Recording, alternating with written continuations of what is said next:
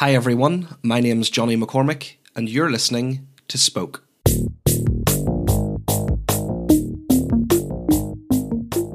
This week on the show, I'm joined by Dr. Simon Clark.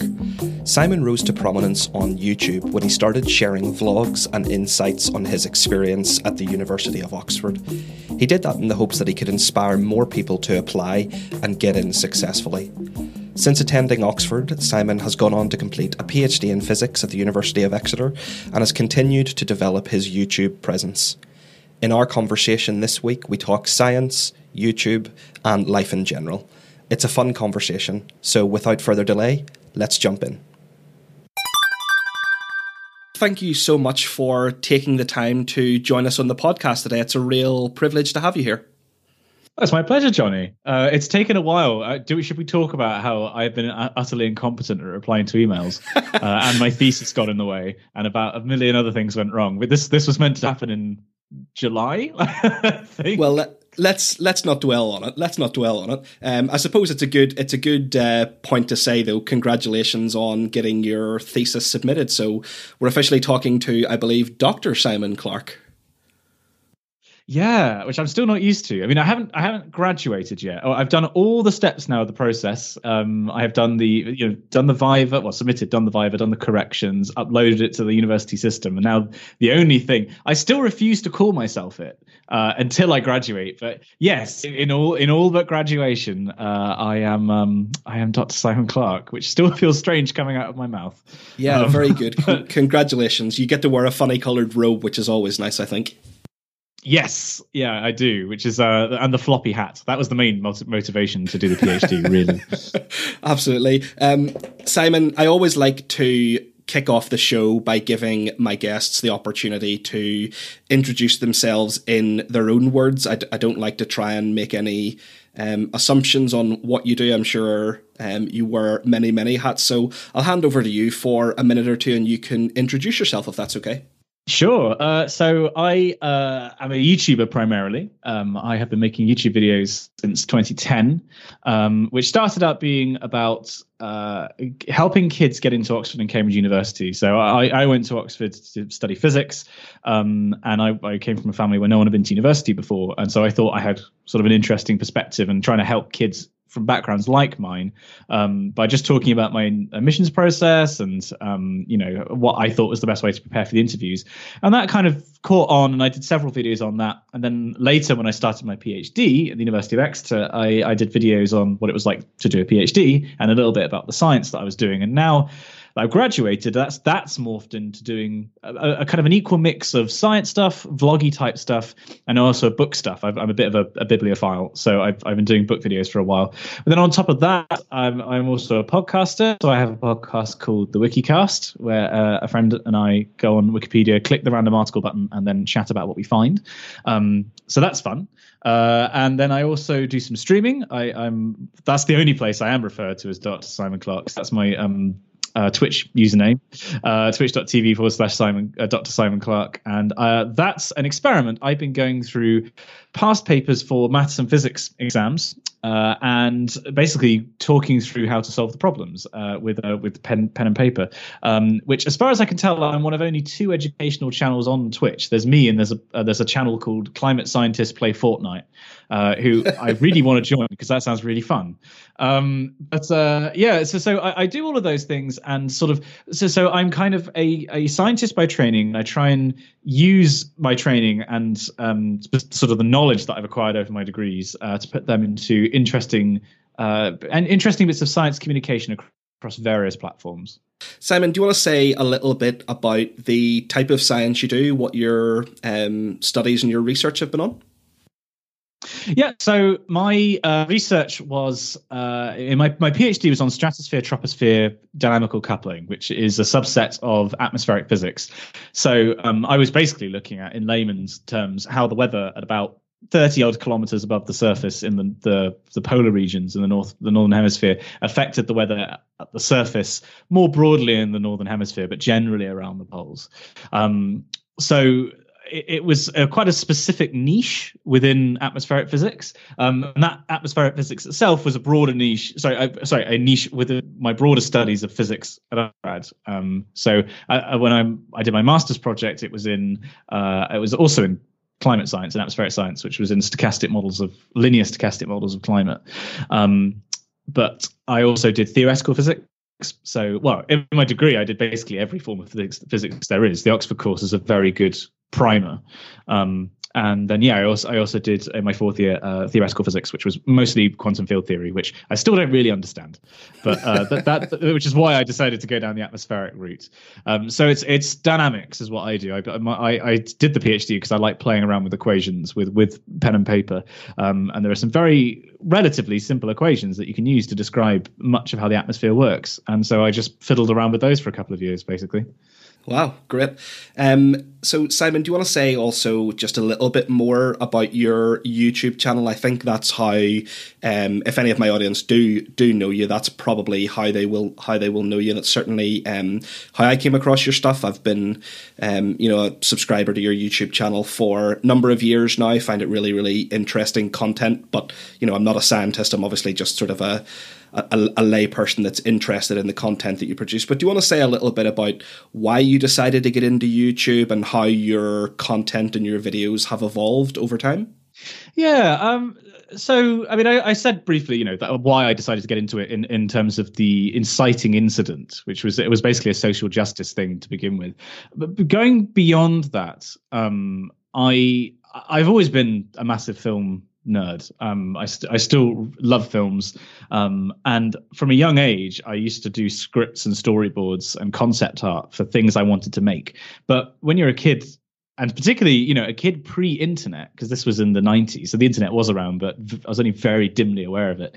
Um, there wasn't a, w- a way of making your own movies in any way. Um, you know it, it, didn't matter how how small the budget was. I just had no access to the expertise or the equipment. Um, and so when i started at university i realized that my um, i had a, i had a stills camera which also had a movie mode and, and shot in about 240 pixel uh, format. Um, so I had the most rudimentary tools to use, um, and I, I, thought, you know, let, us let's, let's give it a go. Um, i I want to try and make my movies, and so I think in what I do, I probably approach vlogging particularly uh, with a bit more of a kind of a cinematic kind of bent to it. It's not. Um, I mean, the biggest inspiration to my vlogging style was Casey Neistat, and he himself is a filmmaker, and he has he has made sort of feature films. Um, but he definitely approaches it as more of a, a Gonzo type. Um, uh, style, whereas I I am sort of slightly distinct in that sense. But I, I feel like that's sort of a the, the, love of cinema has kind of got gone as a thread through the stuff that I make to date. Um, but you know that's that's evolved as well um, because you know you can't do a book video in, in, a cinematic style really. It doesn't for a variety of psychological reasons. Um, you know you you the YouTube is its own format and you have to accept the limitations and the expectations and preconceptions that people have about the the website. Um, so in terms of sort of why I make videos, it was that that was the kind of the inciting incident um, and the um, background to it. Um, but then it's evolved over time because I consume a lot of YouTube. I think because YouTube now they actually show your stats, unfortunately, in the app. So I know I watch about four hours a day, um, wow. and you know I uh, and I'm that's surprisingly less than some of the people who follow me. Uh, some of the people who follow me were, were had substantially more YouTube uh, on in their sort of watch time than I did.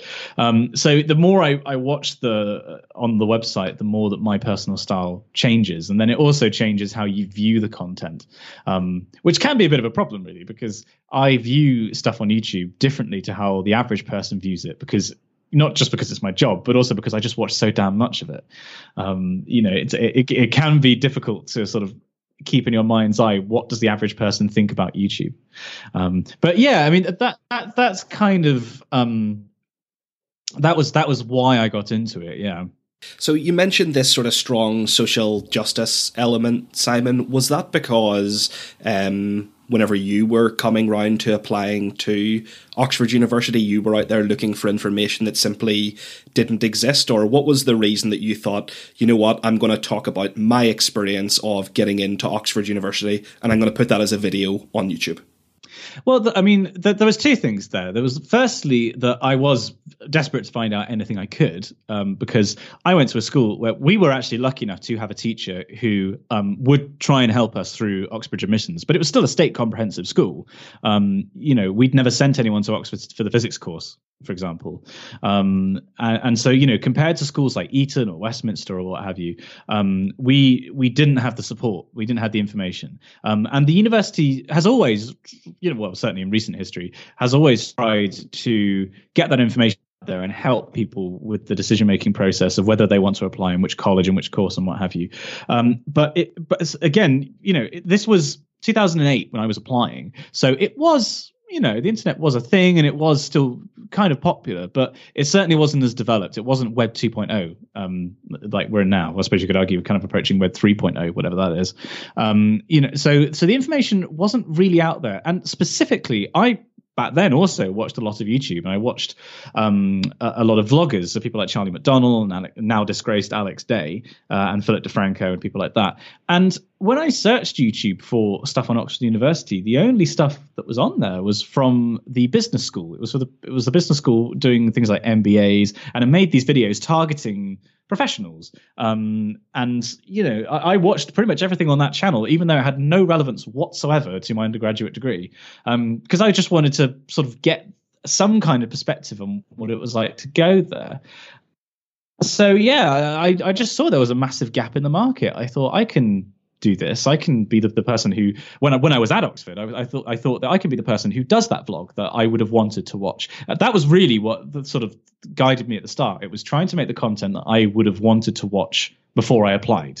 Did you, Simon, expect that to take off so quickly and um, as you know, I suppose, and gain the uh, sort of the the large following and the large audience that it has now? I mean, it didn't grow very quickly to begin with. I mean, the first video that I put out, I distinctly remember watching the view count crawl up to 100 views.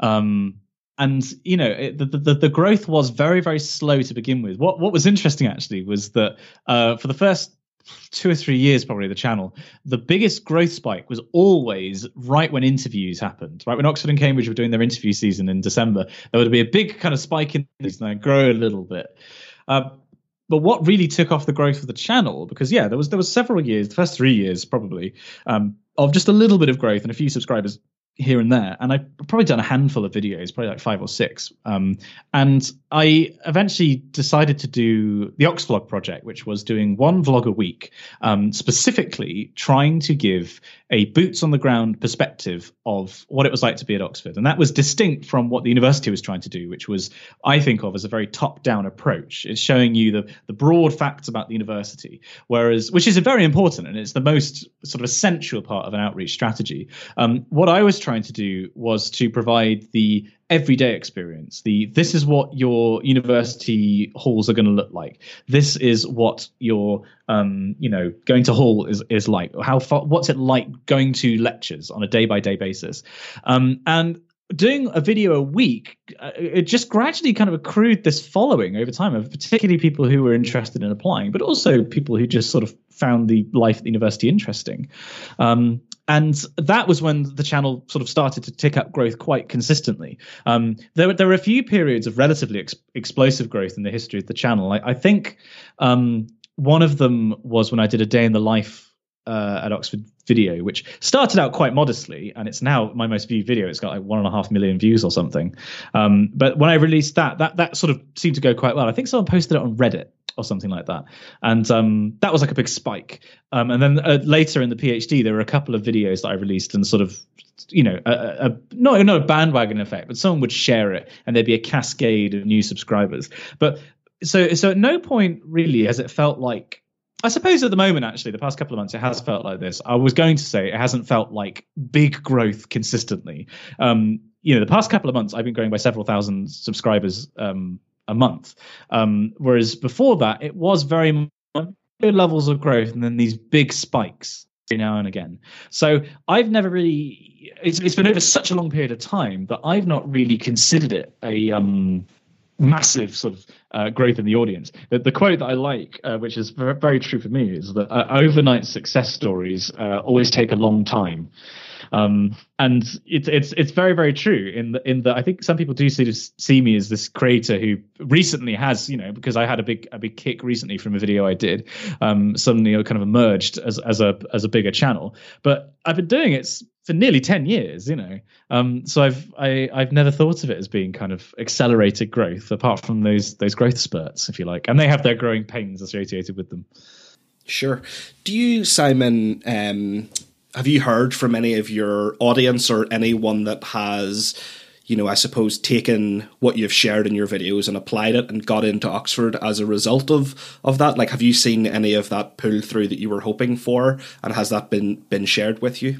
Yeah, absolutely. Um, I've had several subscri- subscribers email me saying uh, that uh, you know they, they, were very excited to say you know oh um, I I just got it and I just wanted to email you and let you know you were so helpful and everything like that. And you know you get these occasional emails of people being incredibly sort of thankful for it and you know very very excited but then what what sort of communicates it more to me is the um the people in the comments who just say um you know, I've been watching you since before I applied, and now I'm in my final year at Oxford.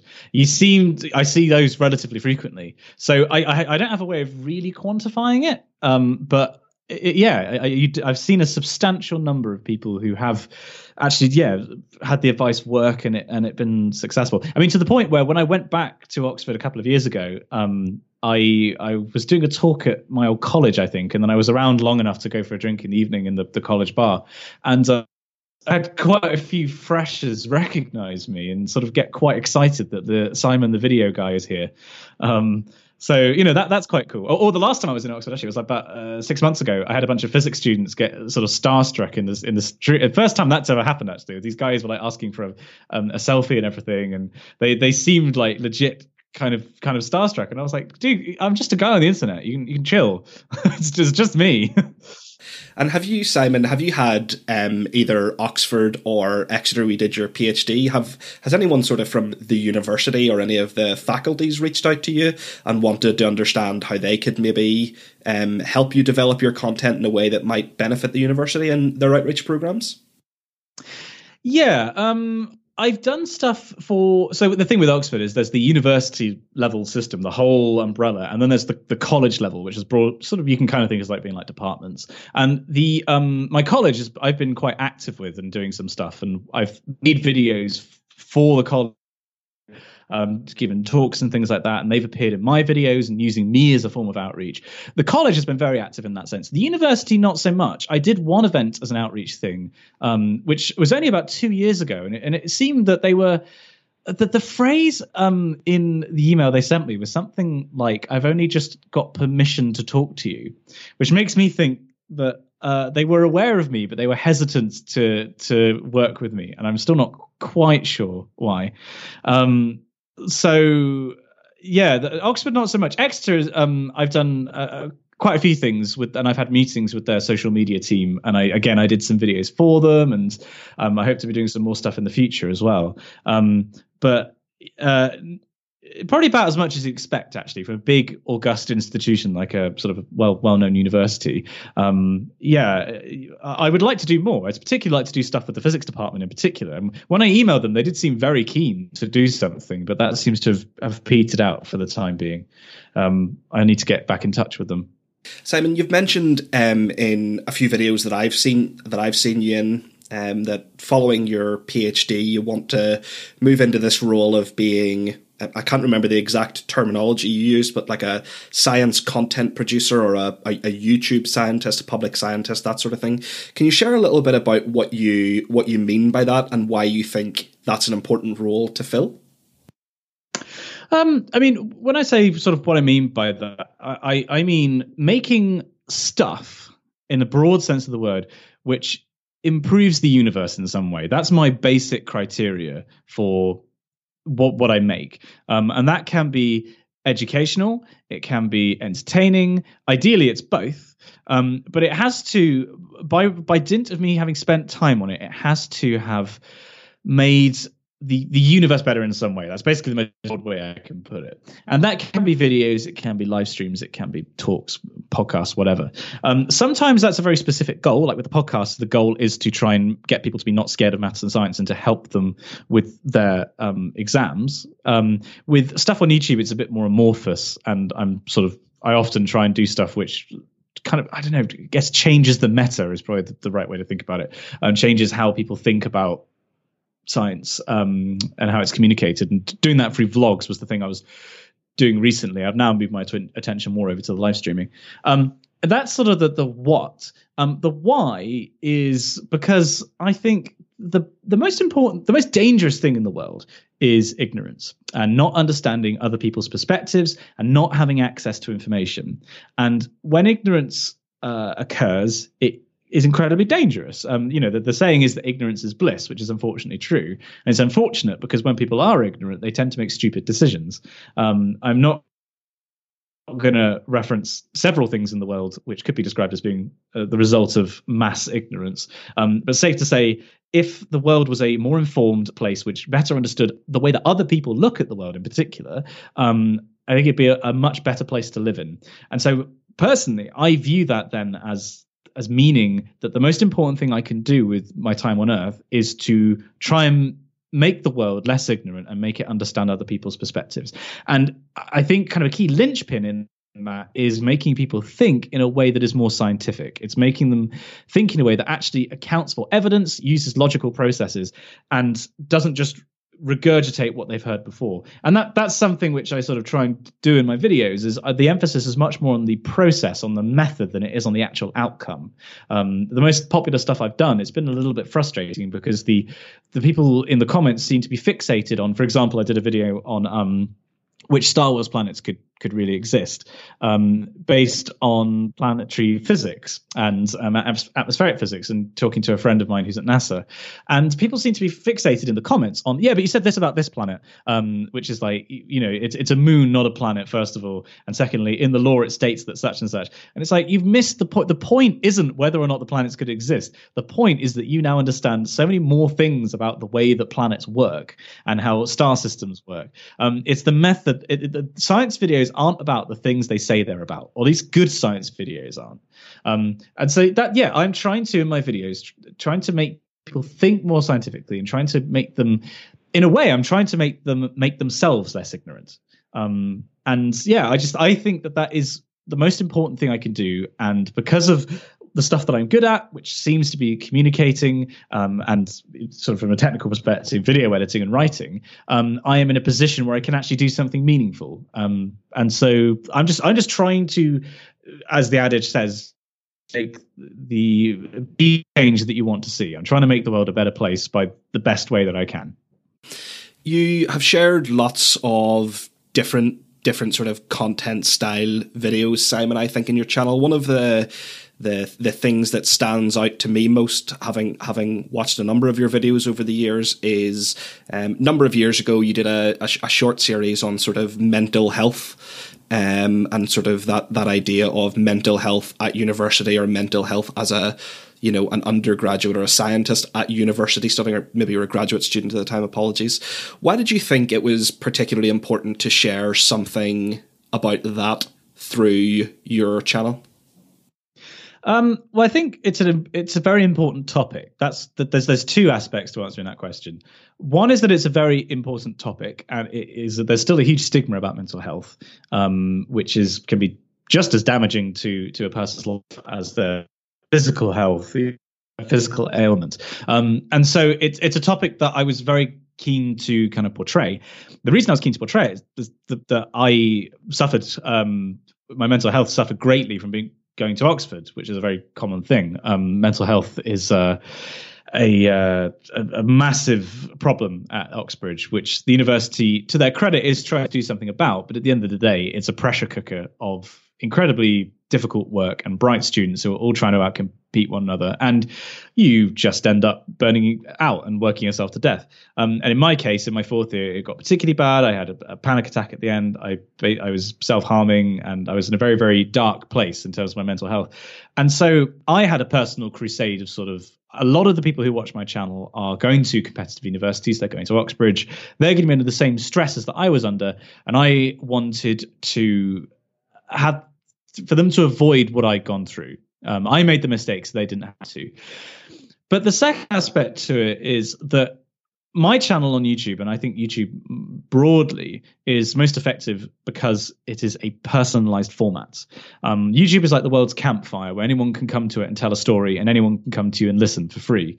Um, and certainly it was the case. It's becoming less the case now with the with the, the, the way that various parameters uh, are going on, on the website. Um, and various copyright laws. Um, it, it, was the case that YouTube was this personalized website, and the content which did the best was the stuff which was most linked to who you were as a person and wasn't an act in some way. Um, it, people people saw the honesty in in content, and they saw um, be, people being real. You know, and I feel like that's, for example, why I mentioned him before. Philip DeFranco has been quite has been has been as successful as he has because he tells it the way that he sees it. Um, uh, wow, I, I, sound like I'm talking about Trump. Um, uh, you know, he, he he says what he thinks and and it is his personal opinion and that personal aspect is what drove people to him and why he was successful on YouTube. So I I thought that I would use my platform on YouTube to tell that personal story with the goal of sort of that that that, that, goal of um, awareness of mental health and trying to get kids to avoid making the mistakes that I did. Um, so yeah, that that was kind of the, the, the, there's like a broad why I did it, and then why I did it specifically on YouTube was because of the peculiarities of the website, um, and you know, I, I what I thought would be effective. Did it take a, a lot of thought on your part, Simon, to um, actually hit the you know the publish button on something like that? I think there's um, you know, there's obviously a big differentiation in sharing content around how young people can apply to and get into, you know, top tier universities and um, some of the science stuff that you share on your channel compared to sharing what is actually a real sort of intimate look into how you're coping with those things. So now you've shared um, that the, the reason you were able to do that is because YouTube is a platform that encourages that sort of personal aspect. But did you have to put a lot of thought into whether or not you actually wanted to give people that access or give people that insight into your life? Um, I view my personal life with kind of a, a dispassionate interest. So I, I, I just don't really care about myself all that much, to be honest. Um, I, I you know, it, it, it I, I feel like there's there's probably a psychological name for it, but you know, I kind of view my personal life in in uh, in a way that some people view their bodies, where it's just they look down. It's just like, yeah, it's it's, it's a tool. It, I, it's here so that I can be here. Um, so in terms of putting the personal stuff out on on YouTube, I don't think I've ever been scared about uploading um, a video like that. The stuff which has made me nervous to upload and really hesitate to click the button is the stuff that I'm actually very proud of, and I know that if it does badly, um, I will be devastated by. Um, and so at that and the science stuff, the, the, science stuff where I know that if I get it wrong, I've misled a whole bunch of people, um, and I've made myself look stupid in the process. Um, but so so that's the stuff which makes me draw pause before I, I I press um, upload. The stuff that's yeah, the, the most personal things like my draw my life um, and some of the stuff that I talk about in, in the the, uh, the book reviews because I feel like book reviews are a very personal kind of this is this was my personal relationship with this object that I was this relationship that I was in for 20 hours with this uh, this inanimate object. That can be a very very personal thing. But that's always a case of is it done? Okay, good. Click it's uploaded. Um, whereas, yeah, with the science stuff, it is like, oh, oh very hesitantly yeah, we, I think that's that's all okay. Right, let's let's go.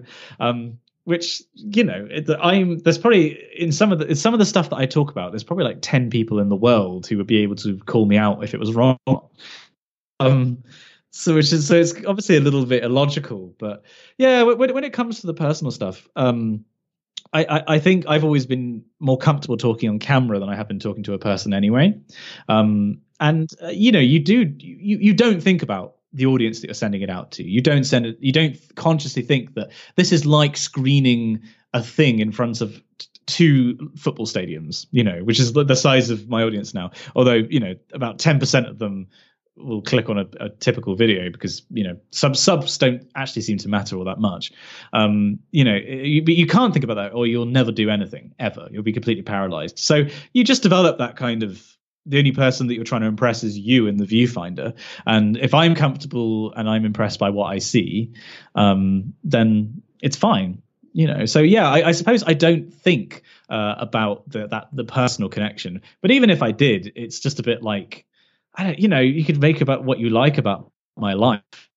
Um, I don't particularly care about it myself, so you know, it, it's fine. It's, quite, it's, a nice way of being. I'm quite glad that I don't I don't get all stressed about it. I hope I don't now that you've asked me that question. yeah, yeah. I've I've suddenly unleashed this you know wave of self consciousness, um, and uh, your your videos will be few and far between now. I'm sure. So all all your fans will be reaching out to attack me.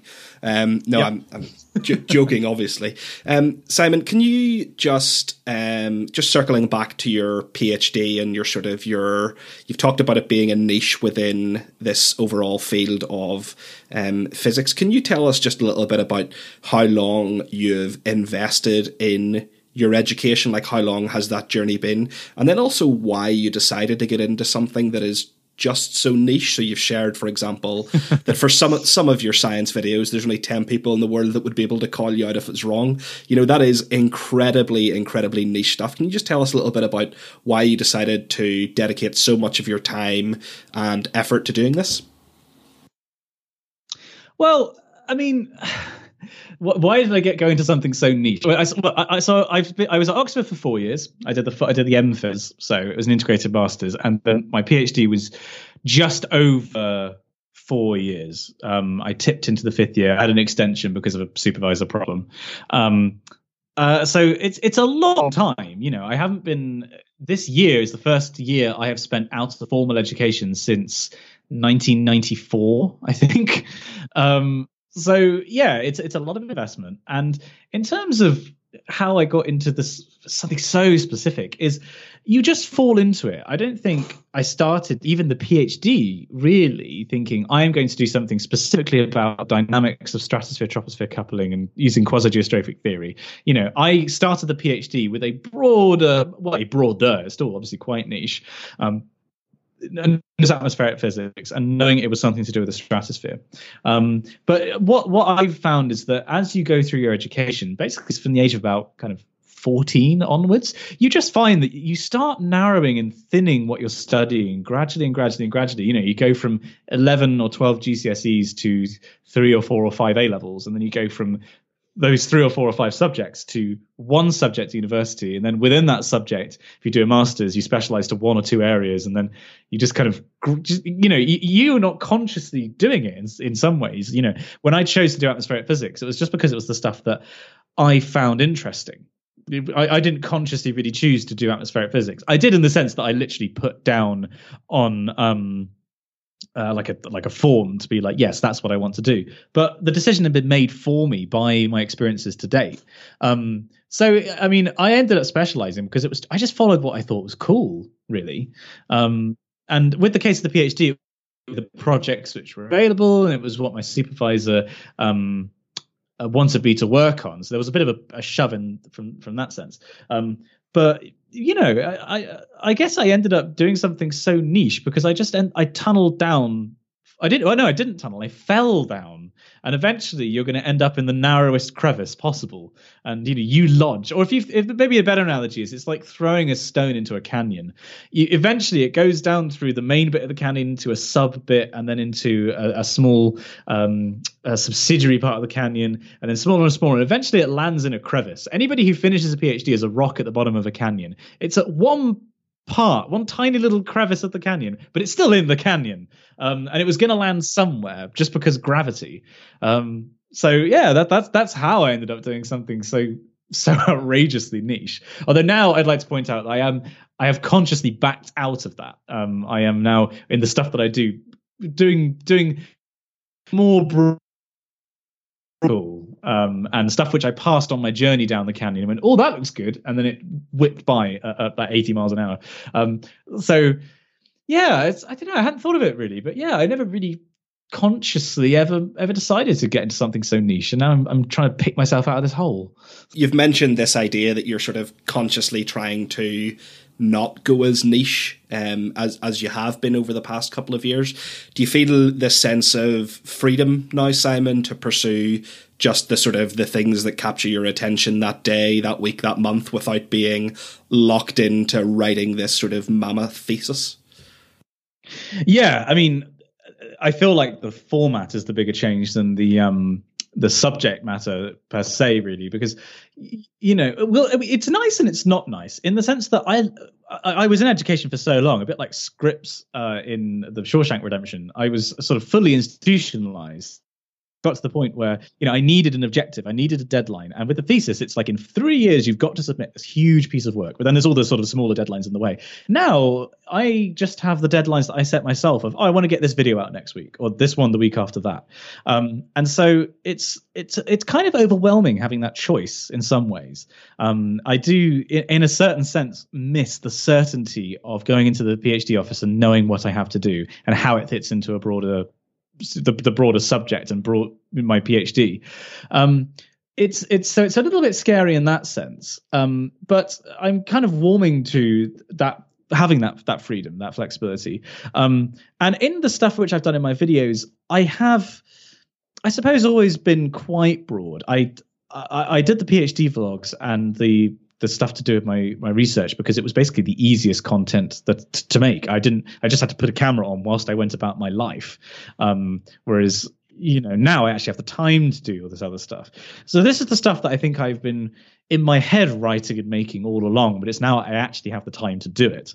Um, although interestingly, I recently sort of consciously decided to steer myself a bit more down the route of atmospheric physics because the stuff when I have gone a bit too broad uh, in what I make and strayed a bit too far from what I become known for, you the view counts do suffer and people don't seem to pay attention to it, despite how good it may be. And I think stuff, the stuff I've been making recently is the best stuff I've ever made. Um, no one's watched it, so it doesn't matter.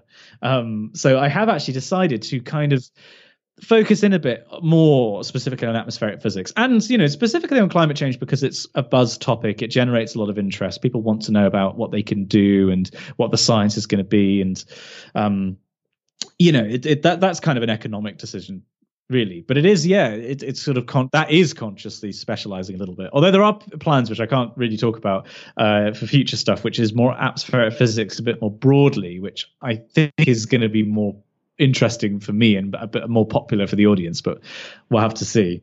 Um, so yeah, it, it's by turns terrifying and liberating. It's a bit like the moment when you've gone through a tutorial in a game and suddenly you're out in the open world, like in GTA. You've done the, the start mission and now you can go anywhere and do anything you want. And you go, what what the hell do I do? I don't I, I have I have no guidance. I have to try and pick a quest now. Um, which yeah, it's it's it's obviously great. And it's that's ultimately why I decided to become a YouTuber, is because I value the freedom I had in my PhD. I valued the fact that I could choose when I worked and I could direct my own research and, and do my own individual original projects, which there is basically no jobs where you can do that other than being a freelance creative.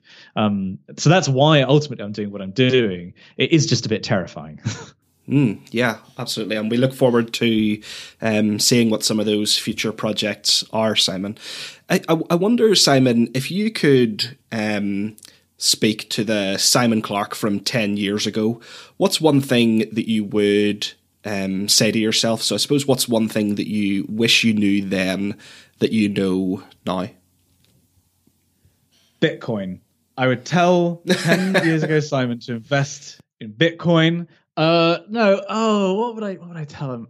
Um, I feel like I would, I would. The thing I would impress on me as I started out would be to say, you you've got a natural knack for this trust yourself for one thing but also specifically do the weekly vlog thing sooner if you it, it start doing a weekly video blog sooner because the simple fact of filmmaking is that your first 100 films suck uh, and then the the hundred after that are a little bit better, and then the hundred after that are kind of okay.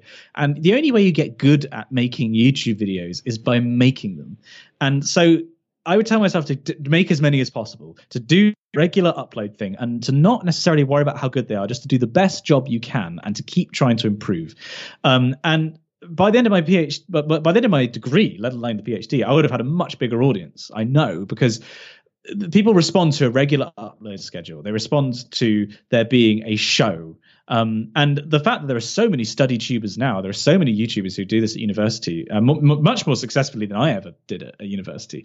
Um, it shows that people are interested. And so if I just if I just started doing it a little bit sooner, if I'd start sort of defined that genre, because as far as I can tell, I was the first one to do this at university, um, which I feel a bit bad for because I've now joined a, I've sort of spawned a generation of mostly mediocre vloggers. Um, but if I just started a little bit sooner, I could have really ridden a crest of a wave, I think. Um, so I do have a few regrets about that. But yeah, apart from Bitcoin, I tell uh, past Simon to just make something every week. and you'd be amazed at what would have happened in four years. The benefits of consistency, and of course, the benefits of hindsight.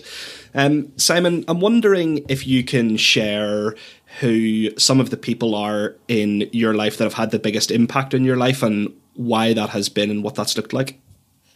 Oh, blimey. Uh, I mean, this is like an Oscar acceptance speech now. I mean, obviously, my parents uh, my my parents have been un, unfailingly supportive and wonderful, and I couldn't wish for a, a better mum and dad. Um, I love them to absolute bits. Um, so this, and and they, you know, I, I think in particular my mum, uh, because uh, my dad was in the navy, so when I was a kid, I didn't see him all of that much um, for quite a few years, um, and so she was the one I think who who in his absence kind of tried to do super parenting. She was she was two parents in one, and and in particular got me really interested in books and films, and got me questioning things and just the whole scientific way of thinking. And the, the people who have generally had the most impact on my life um, are educators in one way or another. I think my year five teacher, Mr. Knowles, Damien Knowles, um, was a big Im- influence because he just believed in me. He was like, him saying to my mum like simon could go a long way. Like he's he's bright. Like I, I think just knowing that an adult other than my parents actually believed that was was really significant. Um, and then at university uh, well at, at, secondary school i had a maths teacher called miss mrs skirm sue skirm um, who was just the most wonderful teacher. She she was the lady who helped us with the Oxbridge emissions and organised mock interviews that we would interview each other and taught us how to sort of think aloud and that kind of thing, as well as being my maths teacher who who just got me good at the tools that I needed uh, to use in my degree. And again, just just believed in us. We we had a, a third of the maths class of I think it was thirteen or fourteen people, and she believed in every one of us. And she she I think, like her kids, um, and just really inspired everyone. I think everyone in that class owes her a huge debt of thanks, but particularly me because I ended up using the skills from maths and further maths um, in my in my degrees.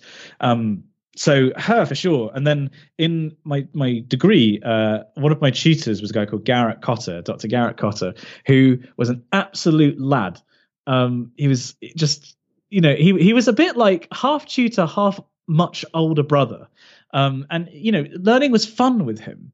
Uh, you know, he uh, one lesson, as in one tutorial, because the way that the Oxbridge system works is you have your lectures, and then you you are given by the department uh, worksheets to do every week, um, and then there are t- two or three or four that you do in, per week, and you then do them, hand them into your your tutors, and you sit down with them a couple of days later, either two on one or maybe three on one, um, and go through and talk about how you answer them, and then they'll get you to go up on the board and do questions and sort of extend your knowledge a bit and you know just doing that in his office was a real treat it was a real pleasure to be with this one of these guys who's like a world leading academic in blazars um like a, fantastic at astrophysics um and just just working through questions on his whiteboard in his office was just fun. You enjoyed it. And then one time we turned up to his office and he looked at me and Helen, who was my tutorial partner, and just went, Yeah, you guys look thirsty. Let's go to the pub and so we just did our, our, our relativity um, i think it was special relativity uh, tutorial in the the pub nearest the physics department.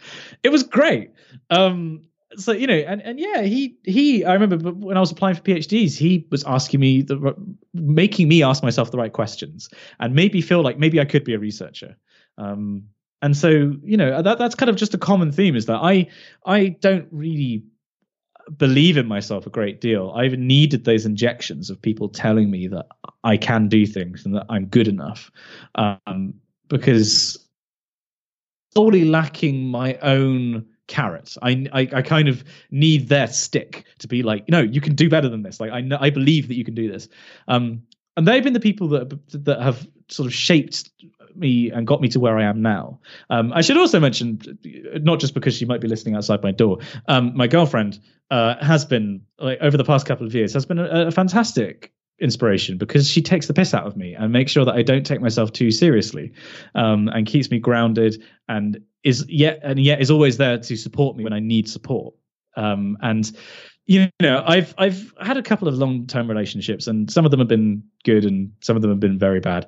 And um, this has just been over the past four years now uh, has just been fantastically supportive and she believes in me and i think at the end of the day that's sometimes all the support i need. So a bunch of teachers and my girlfriend not just because she might be listening. Yeah no i love i love asking that question because you get an insight into I, I think that gives you a real in-depth insight into how people got to where they are right? So we've talked about you know your channel growth how you decided on your your niche specialism within um, atmospheric physics and, and all those other things. But when you actually get down to the humans behind that and the stories behind that, you get a really lovely insight into how someone has ended up where they are. So thanks so much for sharing that with us, Simon.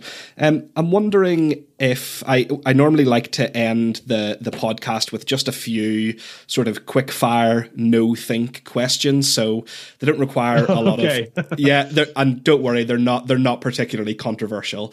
Um, so they don't require a lot of thought, and you can speak for as long or as short as you like about them. So we'll probably do I don't know three or four. Does that sound okay? Yeah, hit me. With, I'll, I'll I'll keep my answers short and rapid fire, so you can do as many as you want. Perfect. So, what is your favorite thing to read? Maybe your favorite genre, your favorite author, and why? Uh, favorite author is at the moment Dan Abnett because he does um stuff set in the Warhammer 40,000 universe, which is my guilty pleasure. And he is the best at doing really grounded, well written, but very dark science fiction. I, f- I feel like that's just given me a completely different insight into you now that you've mentioned Warhammer. But uh, but we don't have time to. Oh, yeah. you, oh no. we don't have time to unpick that particular uh, particular wound at the at the moment. Um, so Simon, can you give us a little bit of an insight into what your morning routine looks like if you have one? So my morning routine is mostly determined by my girlfriend uh, because uh, she's a teacher. So I get up at six fifteen every morning, uh, and whilst she's uh, sort of ready for school, we both have breakfast together. And when she leaves, because she gets there sort of early to do work before the kids get there, I normally try and go to the gym. So I'm at the gym from sort of seven till nine ish. Um, but recently, I've, I've I, I I feel terribly um uh what's the word hypocritical for saying that because i haven't gone for a few weeks because i've had a chest infection. That's what i dream of going back to. Um but yeah breakfast gym come back and then immediately by hopefully by nine um get on doing emails administration and then hopefully just going straight into making stuff which is normally editing. Perfect. And then this actually might be a question that your girlfriend could give a different insight on but what's your most annoying habit um. Oh God, I'm sure she could give you a whole bunch of answers to that one. um. I. I think to her, I think the only way I can answer that question fairly is is from her perspective. I think to her, the most annoying thing is that I spend too much time working and that she doesn't see me all that much because I work from home. I'm almost always in the office. And if I'm not in the office, I'm almost always on my laptop or on my phone looking at something um, and and sort of my I'm switched on and I I very much struggle to be switched off and I think that's quite a common thing to YouTube creators particularly the, uh, those of us that work from home um, but yeah I'm always I've always got one eye on on how I'm performing online, uh, and it's something that I wish I could change. But that's probably the most annoying thing to her that I can talk about. Sure. Um, and one final one then is when was the last time you sang to yourself, and do you remember what it was that you were singing?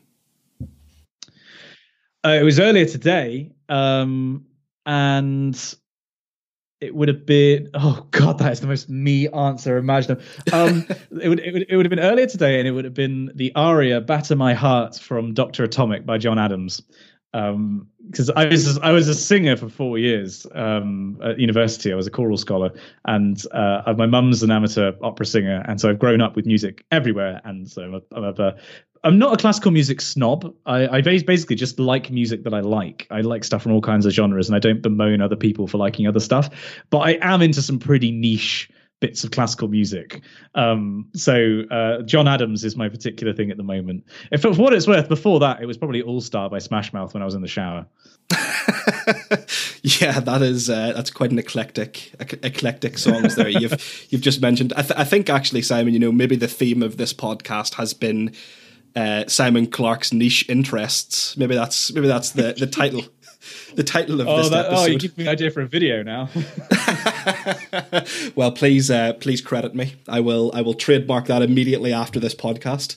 Um, I will link Simon, in the description. Don't worry, Simon. I always like to um, hand over to my guest to close out the show and just share how um, anyone that's listening in that wants to get a little bit more insight into who you are or maybe wants to connect with you, how they can go about doing that. So I'll hand over to you for a moment or two and you can share any information, links, or um, social channels that you like.